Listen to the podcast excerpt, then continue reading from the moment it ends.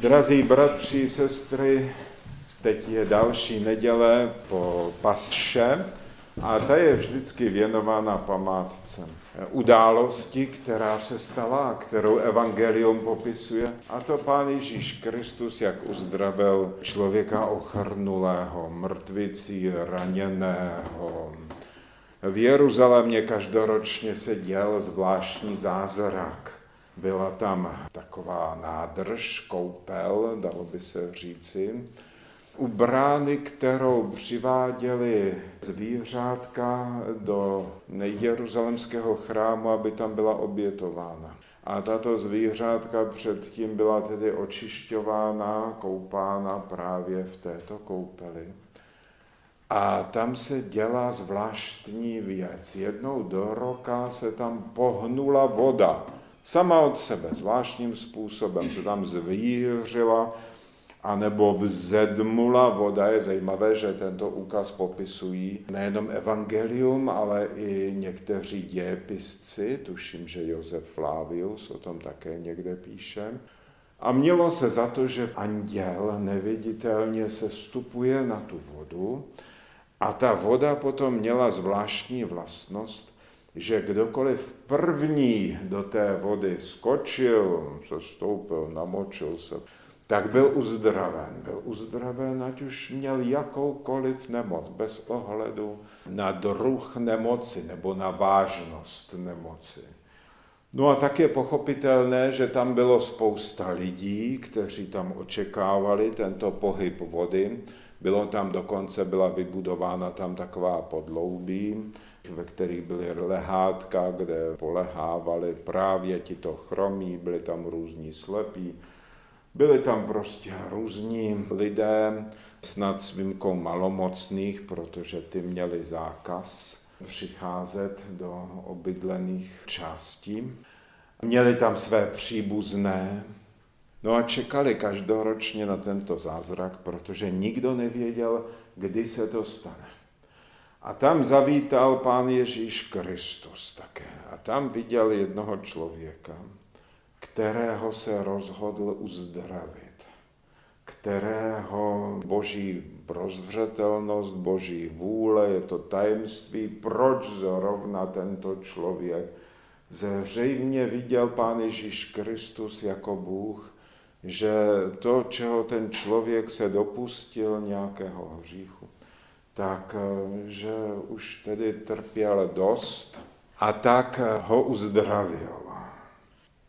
Otcové, kteří vykládají evangelia o uzdravení nemocných a o uzdravení chromých, tak zdůrazňují, že kdykoliv slyšíme z evangelia toto čtení, nebo takováto čtení na tato témata, tak musíme chápat, že na jedné straně je to skutečně popis události, která se tenkrát stala, ale která sama o sobě by zůstala ojedinělou, byť tedy fantastickou událostí lidské historie, ale že Pán Ježíš Kristus tím chce říct něco ještě víc, nebo boží prozřetelnost tím, že nám tuto událost v Evangeliu připomíná. Nám tím chce říci tu skutečnost, že tím člověkem, ať už se jedná o slepého, nebo v tomto případě o chromeného, nebo mrtvicí raněného člověka, že to vlastně je takový obraz lidské duše. V jakém stavu je naše duše. Že potřebuje uzdravit, že je chromá, že je chromá kvůli hříchům, podobně jako ten člověk, který byl uzdravený a když ho pán Ježíš Kristus uzdravil, tak mu řekl a už víc nehřeš, nebo se ti přihodí ještě něco horšího. No a každý člověk potřebuje takovéto uzdravení.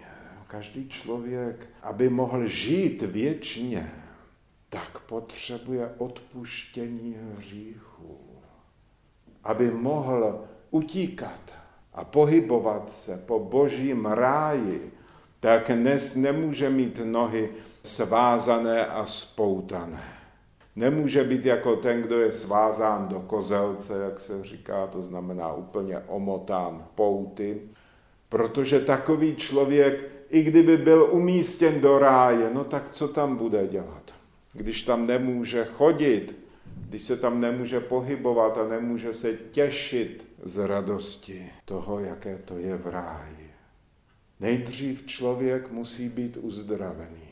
Nejdřív musí mu být odpuštěny hříchy, protože to jsou ta pouta, která spoutávají naši duši a která naše duše činí chromými, mrtvicí raněnými, anebo slepými.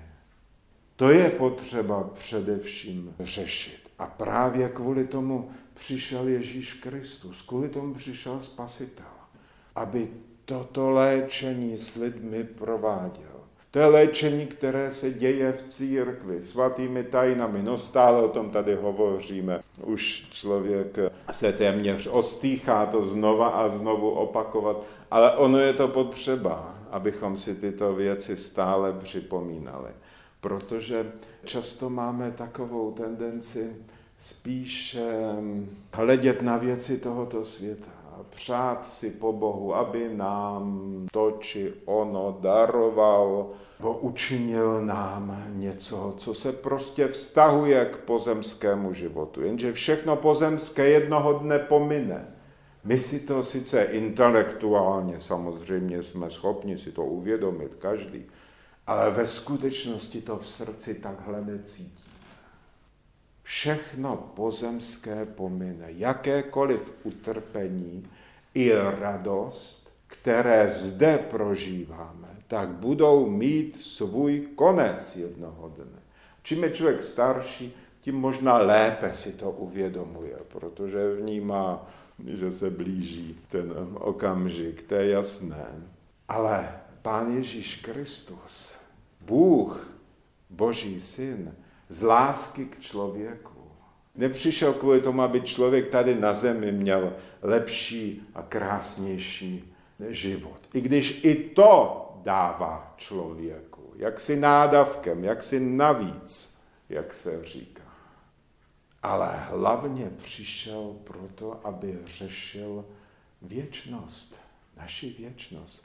Protože věčnost, ta trvá tedy opravdu dlouho. Ta nemá konec.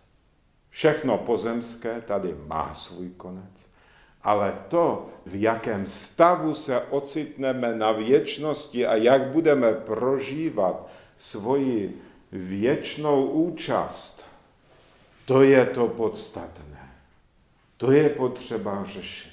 Protože co může být horšího, když člověk na věčnosti je neklidný, neuspokojený, když prostě vnímá, že nedostal to jediné důležité, to jediné potřebné. A to je společenství s Bohem. Když toto z nějakých důvodů nedostal a člověk navíc tam si ještě uvědomí, že to mohl dostat, že toto všechno přišel Bůh člověku dát. Akorát je potřeba, jak se píše takový biblický obrat, rozpoznat čas svého navštívení. To znamená využít tu chvíli, kdy to Bůh člověku dává. Především je to tedy tento život. Nemyslet si, že ty věci si pak můžu vyřešit po smrti. Že lidská duše potom, že on buď, že to nějak dopadne a že Bůh je milosrdný, anebo že prostě nějakým způsobem pak se budu zabývat Bohem, nebem a duchovním životem. To je právě ten omyl. To nejde. Víme, proč to nejde, ty důvody jsou jasné, ale to by bylo teďka nadlouho.